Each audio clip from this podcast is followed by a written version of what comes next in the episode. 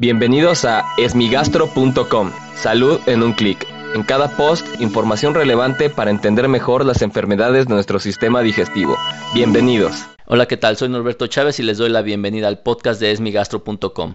En este podcast daré respuesta a las dudas que tienen sobre las enfermedades del aparato digestivo y como todos los lunes y viernes hablaremos acerca de las enfermedades hepáticas y sus complicaciones.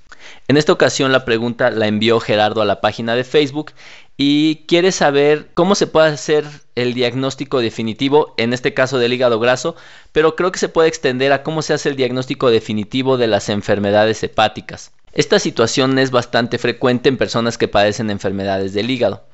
Es decir, aquellas personas que ya tienen una enfermedad hepática avanzada y con avanzada significa que tiene asitis, encefalopatía o varices esofágicas, es importante saber si no tienen alguna enfermedad infecciosa como la hepatitis B o la hepatitis C, ya que pueden contagiar a otras personas y por ende se deben de tener algunos cuidados.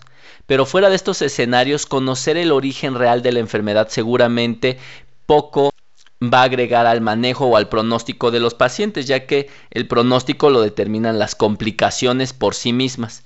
Y muchas veces llegar al diagnóstico de enfermedades hepáticas en pacientes que ya tienen cirrosis avanzada puede ser imposible o extremadamente complejo y costoso. Esto es diferente a las personas que no tienen un daño avanzado del hígado, es decir, que no tienen complicaciones de la cirrosis o que solo tienen una enfermedad crónica del hígado. En este caso, el diagnóstico de muchas de las enfermedades hepáticas prácticamente se puede realizar con estudios de sangre, algunos convencionales, algunos más complicados, algunos muy especializados, por ejemplo aquellos para detectar enfermedades genéticas en donde se acumula hierro o cobre en el hígado. Pero una vez que el paciente tiene un diagnóstico de una enfermedad hepática crónica, es muy importante conocer el diagnóstico de la fibrosis hepática, que es al final del día lo que va a determinar el pronóstico de estos pacientes. Por lo tanto, Existen también marcadores no invasivos de fibrosis hepática, es decir, estudios como el FibroScan pueden ser muy útiles para poder detectar el grado de fibrosis.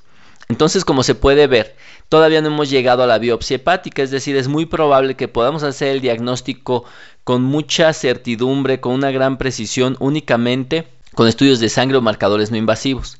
Actualmente la biopsia hepática se recomienda principalmente para aquellos pacientes que van a entrar a un protocolo de investigación, es decir, van a recibir un fármaco novedoso, un fármaco que puede traer mayores beneficios y que se tiene que medir de manera correcta. También se puede hacer en personas en donde todos los estudios de imagen y de sangre no nos han permitido conocer la entidad o la enfermedad que está ocasionando el daño crónico y aquí puede ser muy útil realizar una biopsia porque nos puede ayudar. También se puede utilizar cuando el paciente quiere conocer a ciencia cierta el estado de su enfermedad hepática para poder suspender algún tratamiento, como en el caso de la hepatitis autoinmune, donde después de un par de años de tener transaminasas normales, es decir, estudios de sangre normales, la biopsia puede ayudar para determinar si el paciente puede o no suspender el tratamiento. Entonces, como se puede ver, la biopsia hepática tiene papeles muy limitados. Actualmente se utiliza menos que en otras épocas y ya contamos con muchos elementos para poder diagnosticar de manera correcta las enfermedades hepáticas. Sin embargo, requiere un conocimiento profundo de las enfermedades y el diagnóstico por un especialista. Espero que esta eh, respuesta haya satisfacido a la pregunta de Gerardo y si ustedes tienen alguna duda los invito a que escuchen los episodios previos y si aún tienen algo que no les haya quedado claro en el sitio web www.esmigastro.com encuentran el formulario a través del cual pueden enviarnos su pregunta. Gracias por haber escuchado este post.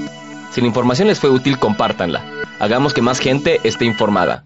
Los esperamos en el próximo podcast.